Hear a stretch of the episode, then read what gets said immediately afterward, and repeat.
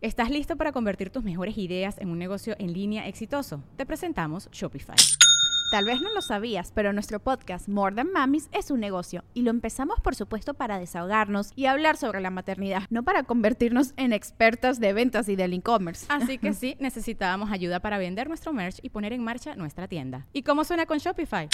Llegó otra venta. Shopify es la plataforma de comercio que está revolucionando millones de negocios en todo el mundo. Ya seas un emprendedor desde tu casa o desde donde sea, Shopify es la única herramienta que necesitas para iniciar, administrar y hacer crecer tu negocio sin dificultades. Con Shopify puedo gestionar pedidos, envíos y pagos desde cualquier lugar, brindándote toda la información y estadísticas de tus ventas al detalle. Regístrate para un periodo de prueba con tan solo un dólar al mes en shopify.com barra sonoro, todo en minúsculas Ve a shopify.com barra sonoro para llevar tu negocio al siguiente nivel. Shopify.com barra sonoro. Adivinen qué lugar visitaré esta ocasión. No, no se encuentra en ningún mapa geográfico. Viajaremos al mundo de lo paranormal. Los ritos más espeluznantes del vudú, la magia negra, la santería, en voz de sus testigos y nuestros expertos. Soy Luisito Comunica y te conjuro a escuchar La Hora Perturbadora. Todos los miércoles un podcast original de Spotify. Escúchalo gratis. ¿O qué creías? ¿Que al inframundo me iba solo? Pues no. Tú vendrás conmigo. Resurge la noche y nos convoca con historias que surgen del alma negra. Aquí, el terror nace de nuestros propios miedos de nada te sirve gritar. La oscuridad ahoga nuestra valentía. ¿Quién se atreve a mirar de frente al terror? ¿Quién desafía la maldad? Apaga la luz y reza. Estás a punto de escuchar las antologías de la noche. ¡Ayuda! ¡Al infierno! ¡Donde pertenece! Fueron advertidos del poder de la daga. ¡Robaron mi instrumento! ¡De pie! ¡Mamá! ¡La mano me está agarrando a mí! Madrazo. General Madrazo, pendejo. No se te olvide que aquí mando yo.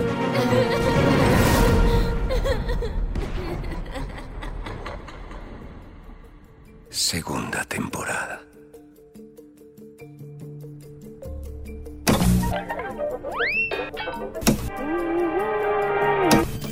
Reportando en vivo desde las orillas de este río cerca de Chiconautla, en Ecatepec, donde esta mañana aparecieron seis cadáveres con muestras de tortura flotando en el agua. La policía acudió de inmediato y se espera que en los siguientes días esclarezca el misterio de esta masacre.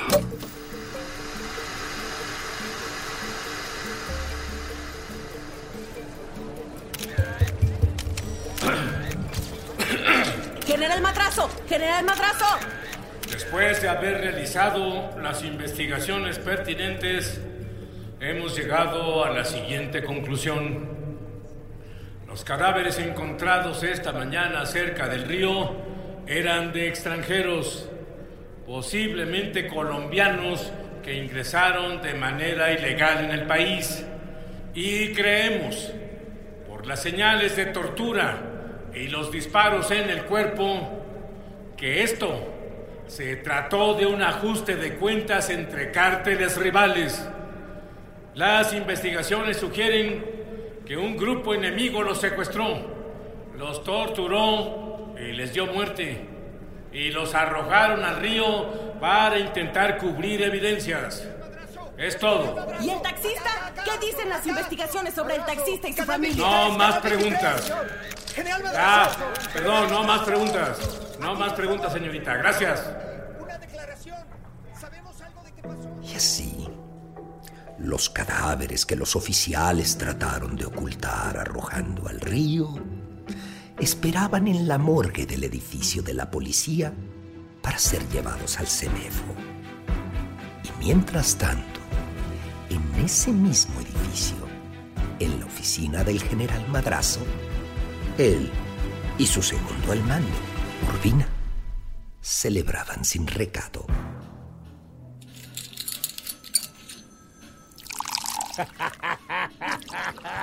¡Salud! ¿Quién es el héroe? Usted, mi general. ¿Quién es el pinche héroe, chinga. Usted es un verdadero cabrón. Eso. El pinche héroe de la película. Eso, ¡Qué chinga. salvada! ¡Qué salvada! A su salud, mi general. Salud.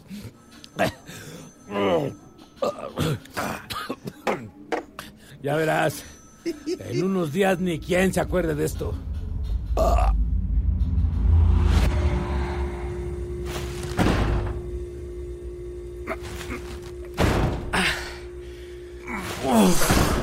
Este lugar huele a muerto. Es la morgue. Ay, usted sabe a lo que me refiero, doctor. Cualquier morgue huele asqueroso. A formol, a sangre y cosas así. Pero aquí huele a muerto. A puro muerto. Podrido y en descompo... ¡Ay! ¡Asco! Hay que ver qué chingaderas hacían aquí. Mira, toda esa retacería son partes de cadáveres que los dejaron aquí expuestos al calor. Esta es una mano. Eso de allá es un torso de mujer. Ah, Ya, mejor apúrate. Ya vámonos, Doc. Nuestro turno acabó aquí hace rato. Ni siquiera trabajamos aquí. Fue instrucción directa de madrazo. Quiere cerrar el caso, así que todos los cadáveres del río hay que ponerlos en bolsas. Los quiere fuera de esta morgue y fuera de la unidad de inmediato. Al rato llega el semefo y va a haber pedos si no los tenemos listos. Ayúdame a cargar este cuerpo, carajo. ¿Listo?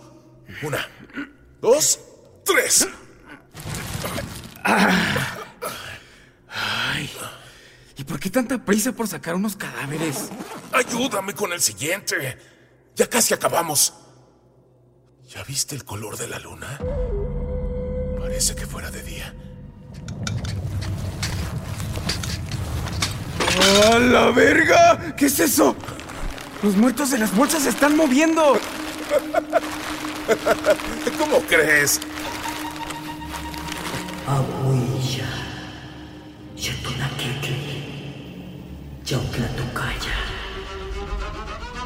¿Quién dijo eso? El día ha comenzado. La orden de guerra se ha dado. ¿De dónde viene esa voz?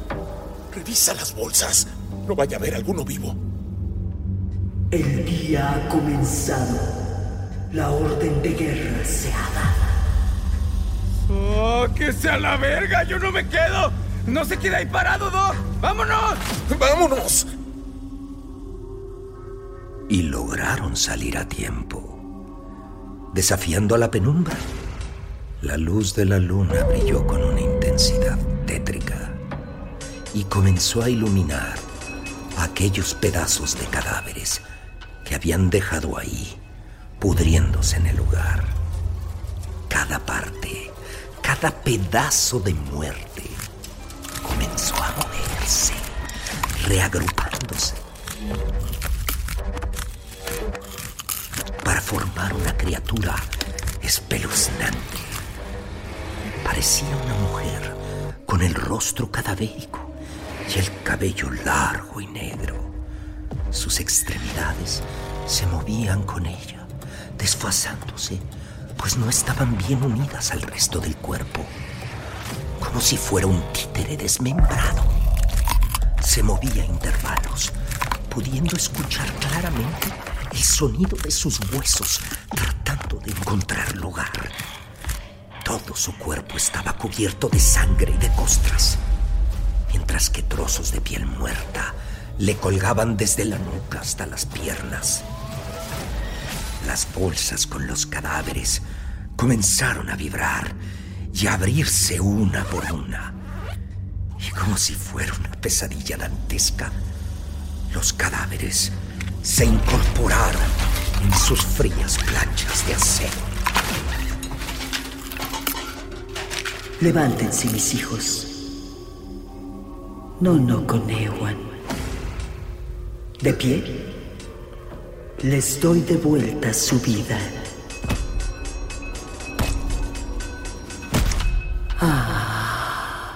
mi hijo, mi coneto, a ti te estaba buscando.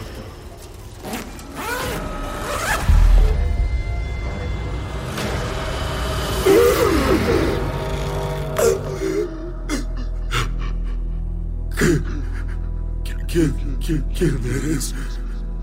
Yo soy la luna, tu madre de todos mis más iguales.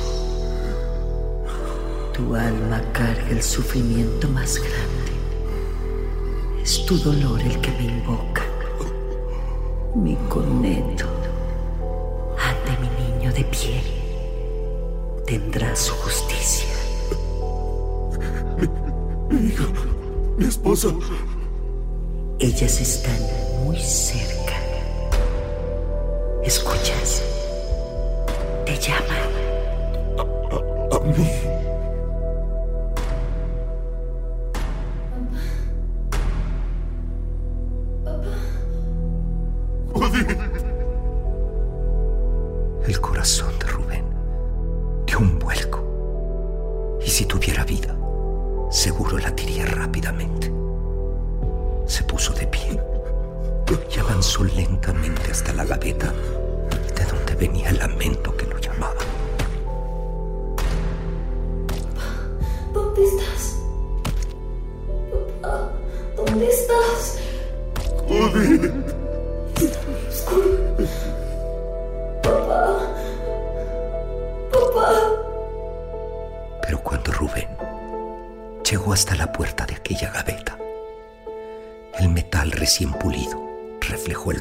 Desollado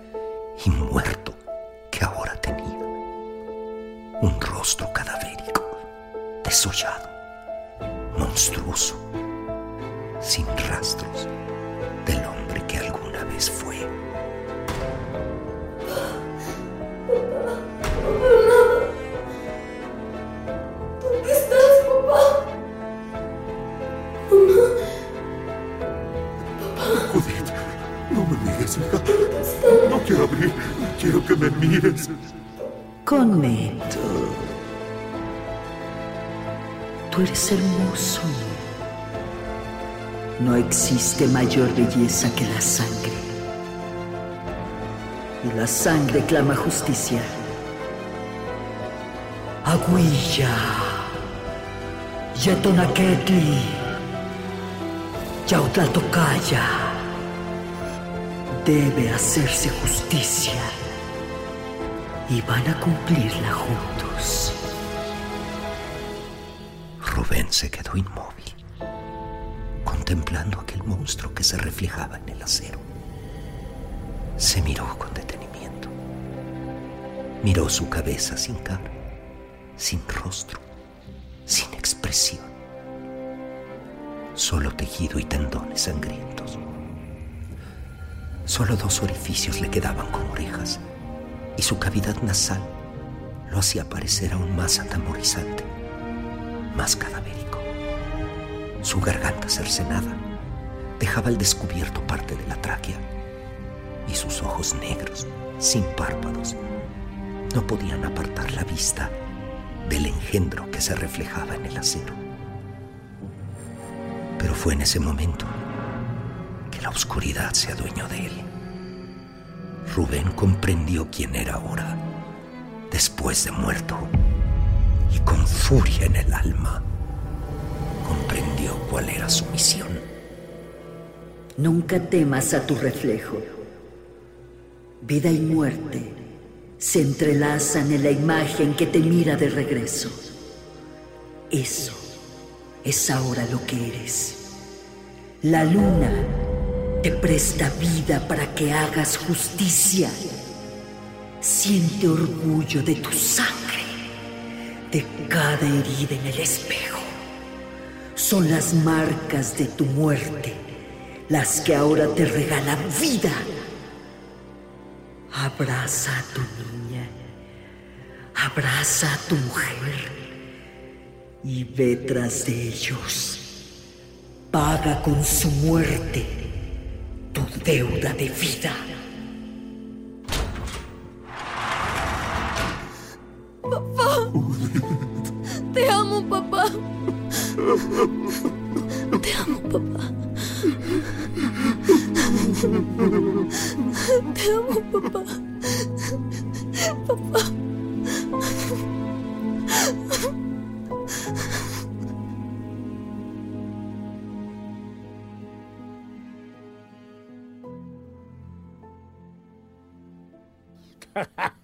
Salud. ¿Otro patrón?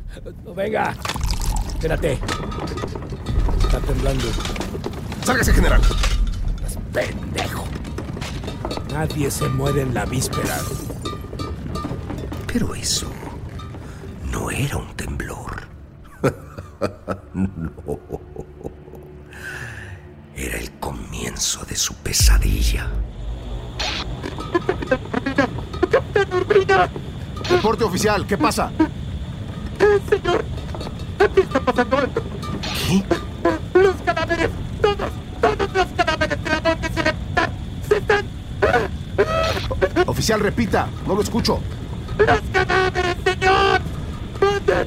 ¡Mande ayuda! ¡Envíe refuerzos! ¡Ah, madre oficial! ¡Rafa, contéstame! ¿Qué está pasando? ¡Reporte! A ver. Shh, shh, shh. El temblor paró. Voy a bajar a ver qué pasa. Yo aquí me quedo. Avísame qué pasa.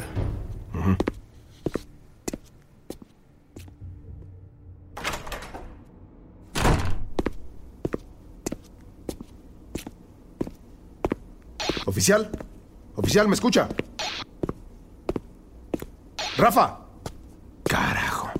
Si me escuchas, voy para la morgue. ¿Me oyes? Cambio. Estas chingaderas no funcionan.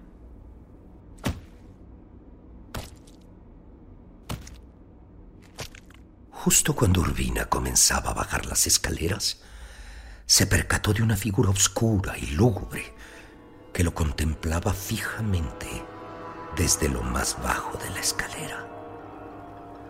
Urbina se detuvo. Trataba de entender quién estaba ahí abajo una amenaza. Las nubes ocultaban a la luna, por lo que aún a pesar de los tragaluces, las escaleras y pasillos estaban en una profunda penumbra. ¿Qué es esto? ¿Quién está ahí? ¿Quién eres? ¿Qué, qué, qué, qué- qué quieres? Soy solo un pinche taxista. Las nubes se apartaron, dejando entrar el brillo de la luna que iluminó las escaleras. Y así, Urbina al fin logró verlo. Un monstruo sin cara, con pedazos de piel colgando y chorreando sangre entre tendones y músculos. La garganta cercenada con la tráquea expuesta, de la cual salía líquido negro y sangre. Olía a putrefacción y sus ojos lo miraban con una negrura de muerte. Chorreando agua y sangre, se fue acercando a Ordina. Poco a poco, amenazante. Aléjate. ¡Aléjate! ¡Yo te maté! ¡Yo te maté, cabrón! ¡No puedes estar vivo! No lo estoy. Urbina retrocedió aún más, con miedo. Y mientras aquel muerto subía cada peldaño, pudo ver que aquel monstruo no estaba solo. Detrás de él caminaba un grupo de cadáveres. Al frente, una niña adolescente y su madre seguían sus pasos. Aquellos dos cuerpos eran más perturbadores. Su piel era pálida y sin color sus ojos sin vida, su pelo opaco y sin brillo. Podrían pasar por gente normal, hasta que notaras las etiquetas del amor en muñecas y tobillos, y el profundo orificio de bala que ambas tenían en la frente. ¿Qué está pasando? Esto no es real. ¿Qué está pasando? ¡Atrás! ¡Atrás!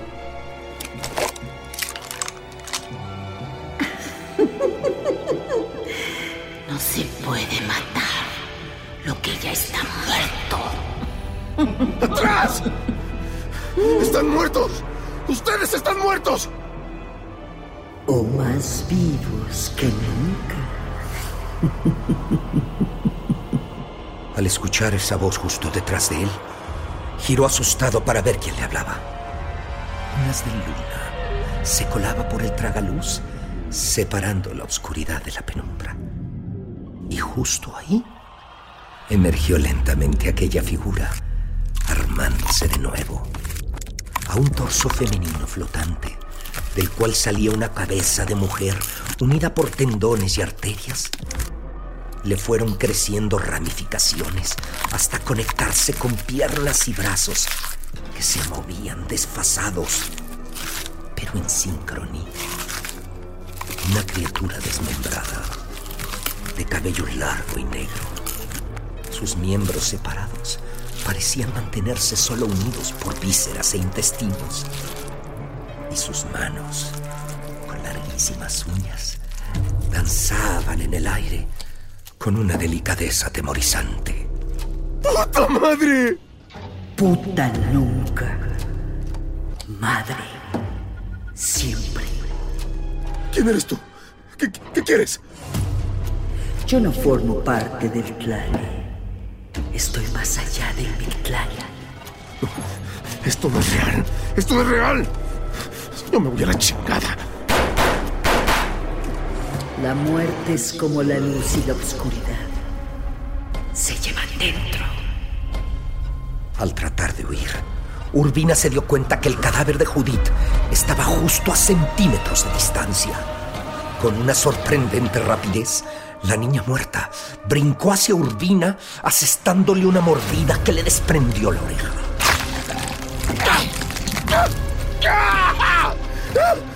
Aterrorizada, Urbina corrió por los pasillos del edificio hasta llegar a la oficina.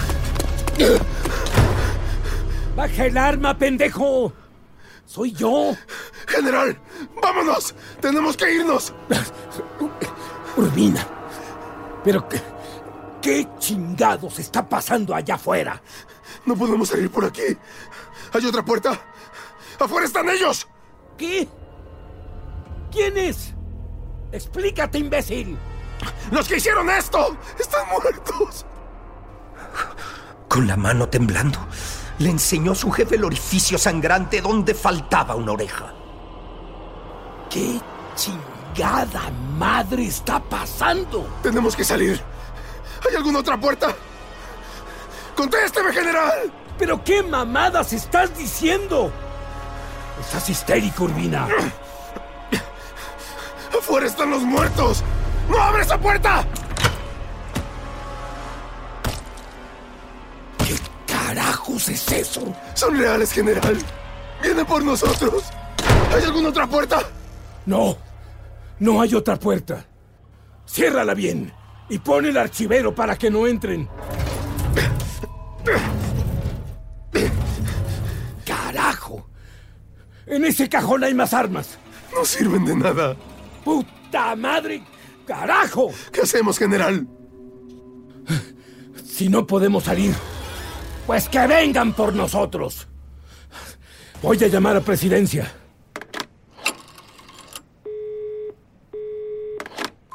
¿Oficina de la Presidencia de la República? Esther, habla madrazo. Dígale al señor presidente que estamos atrapados en mi oficina, que urge que nos envíen elementos para sacarnos. No podemos salir. Ay, el señor presidente está ocupado, general, pero yo le paso su recado. Bueno, pero ¿qué es usted pendeja o qué? ¿Qué no me está entendiendo? ¡Nos están atacando, Esther!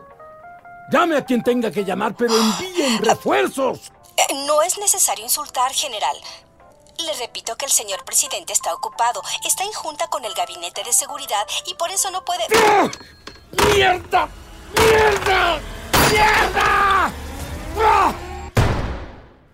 En ese instante, la puerta se abrió de golpe, como azotada por una ráfaga de viento. Aguilla. Yetonaketli. Yautlatocaya. Tanto Urbina como Madrazo se quedaron helados ante la visión del espíritu que se presentaba frente de ellos. Ahora, la luna brillaba intensa y entraba por el tragaluz y el gran ventanal de la oficina, por lo que pudieron verla bien. De la penumbra, lenta, pausadamente, aquella mujer desmembrada. Vestía una armadura de guerra tolteca. Se apreciaban las finas plumas de águila que coronaban su casco. En un brazo llevaba su chimali, un escudo decorado con mosaicos de jade y plumas, y en la otra mano su macahuitl, la espada con filos de obsidiana. Su mirada era triste y lejana. Y así los contempló en silencio. ¿Qué clase de monstruo eres? ¿Monstruo? ¿Así le hablas a tu madre? ¿A la luna? ¿A tu dios? ¡De rodillas, cobardes! Koyol Shauki no da explicaciones. Hace justicia. No. Yo no soy monstruo. Soy víctima. Pero en esta noche, la oscuridad cruza a la luz para restaurar el orden. Le arrancaron la vida a tantos inocentes. Traicionaron y destruyeron a quienes debían proteger. Lastimaron a sus hermanos. Mis hijos. Igual. Mis niños. Desde la creación del universo, no hay castigo más grande que a la traición. Desde mi culpa por juzgar a mi madre, la Cuatlicue, hasta el sometimiento de los tlaxcaltecas. En el quinto sol no puede existir traición. Esperen. Yo, yo solo sigo órdenes. ¿Entienden? Soy policía. Yo hice lo que me ordenaron. Él me lo ordenó. Puto de mierda. No existe autoridad que pueda reemplazar a tu conciencia. Es más fácil escudarse en una orden mantenerse firme en lo que es correcto. Así piensa un miserable, un cobarde. Yo fui testigo de tu diversión. Te deleitaste en el sufrimiento de tus hermanos. Habrá que restaurar el orden. Enfrenten su castigo como hombres. ¿Castigarnos? Para mí que esta es una pinche alucinación de ese tequila corriente. ¡Sáquese pa' la verga! Qué extraños son los hombres. Buscan forzar la oscuridad a quienes creen son débiles. Pero se aterran al mirar lo negro que llevan dentro. No se llena. Lo negro. Sí, la oscuridad soy yo. Yo llevo lo negro por dentro y por fuera. Yo soy el negro. El negro madrazo. Y dioses inmortales me pelan la verga. Y será lo negro lo que te condene. Disfrutas y glorificas al mal. La oscuridad nace de tu propia alma. Tu castigo es más profundo, tan hondo como el Mictlán. Te condeno a estar atado a tu alma, haciendo que tu alma por siempre se refleje en tu rostro. Ahora mírate. Mira la verdad de quién eres. No, no, no. La cabeza de madrazo giró violentamente hacia un espejo. Y ahí, la luz de la luna mostró su reflejo. Su rostro era monstruoso, sin piel y sin ojos, sangrando y cubierto de costras. Su calavera mostraba los dientes pelados que hacían una mueca macabra, como la de un muerto. De los huesos de las fosas nasales salía una mucosidad negra que se evaporaba como aliento. Su cuerpo estaba cubierto de pústulas sangrientas que palpitaban sobre el tejido expuesto. Abre los ojos, cobarde. Contempla la verdad de tu alma. Y llora. Tu imagen revela al fin tu naturaleza. Madrazo no pudo cerrar sus ojos. A donde quiera, a donde quiera que mirara se veía reflejado. En el espejo, en los archiveros de la oficina, en la madera recién barnizada del escritorio. Aquel monstruo grotesco lo miraba de regreso, confirmando con su mimetismo que era su propio reflejo. Madrazo observó a la ventana. Su reflejo, su alma, su monstruo. Desde ahí lo contemplaba y separándose finalmente de la realidad. Aquel monstruo en la ventana comenzó a burlarse de él, a reírse en la cara del hombre, de sí mismo, y soltó una carcajada.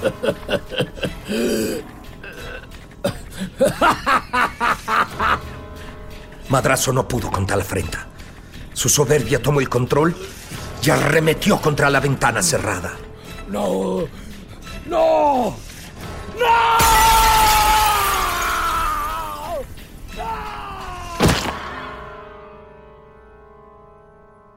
Rompiendo el vidrio, su cuerpo voló tres pisos, estrellándose contra el frío concreto de la calle, donde quedó inmóvil, como muerto, mientras la gente lo contemplaba horrorizada. Nadie se acercó a ayudarle, pues con miedo atestiguaron como en el charco de sangre su monstruosa imagen aún se reflejaba.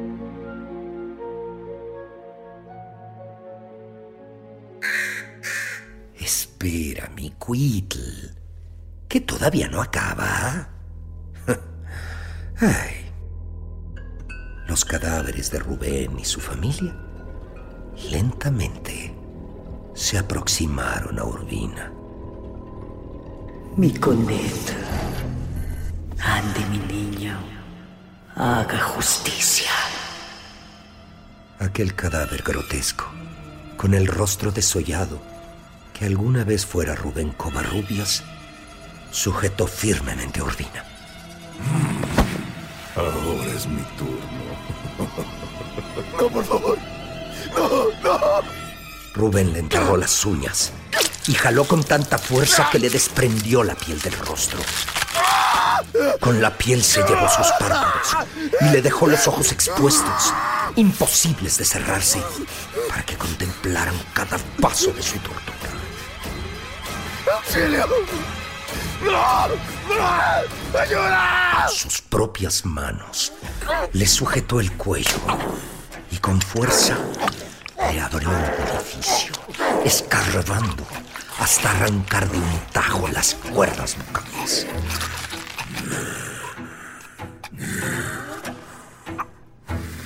Los gritos del hombre se deformaron horriblemente hasta que se volvió imposible que emitiera sonido alguno. Trataba de gritar. Lo hacía. De hecho, lo hizo. Con el terror de su mirada. Y para finalizar, quien alguna vez fue un noble taxista, Rubén Covarrubias, orgulloso padre y dueño del flamante taxi número 1036, sujetó lo que quedaba de Urbina, mientras los cuerpos de su esposa y de su hija le desgarraban el vientre y a mordidas le desprendieron brazos y piernas del cuerpo, dejando su cabeza y torso en el suelo, contemplando cómo los demás cadáveres mordían sus miembros. Urbina miró suplicante a la diosa mientras era testigo de su propia muerte. Luz y oscuridad se confunden, unidas por un reflejo. Quien por fuera puede ser monstruo, en su reflejo se salva. Pero hay de aquel que su reflejo lo mira de vuelta. Ahí la oscuridad manda. Descansen ahora, mis niños. El universo premia a quien ama.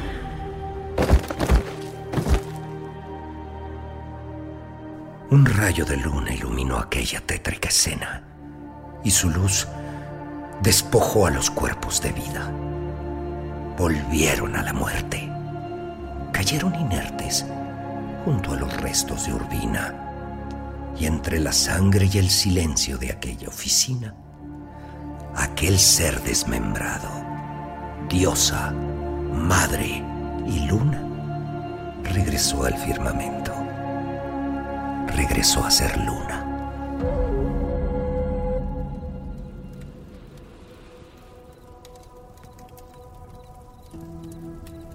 Se dice que hasta el día de hoy se puede oír el quebrar del cristal y los gritos y lamentos del pobre Urbina.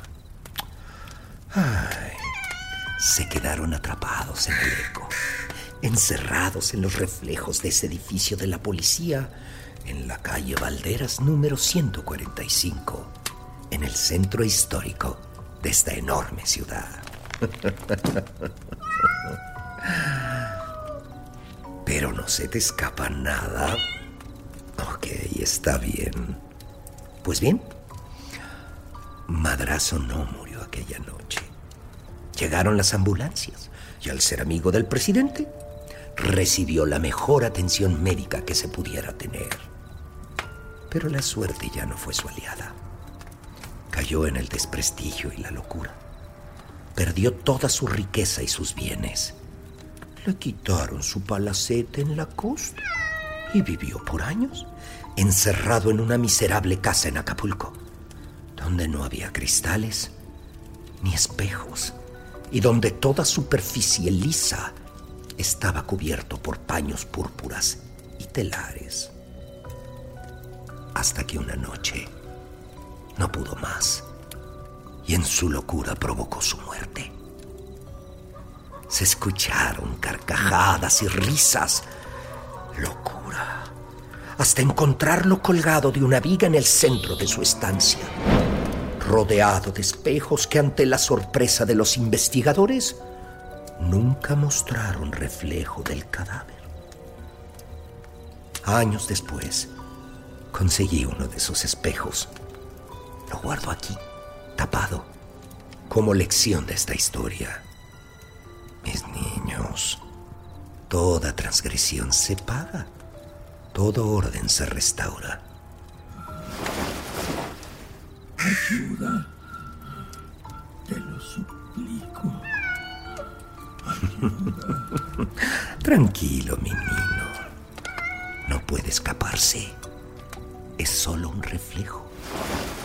Es la memoria de su alma. Teman siempre a la noche. Uno nunca sabe quién puede ser el siguiente protagonista de nuestras crónicas oscuras. Buenas noches desde la oscuridad de las sombras.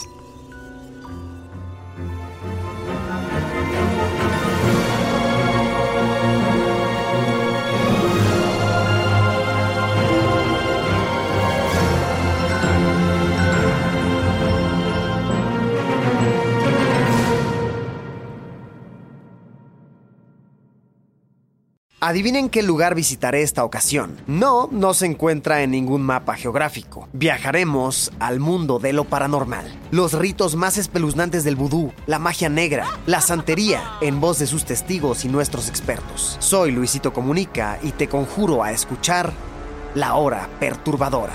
Todos los miércoles un podcast original de Spotify. Escúchalo gratis. ¿O qué creías? ¿Que al inframundo me iba solo? Pues no. Tú vendrás conmigo.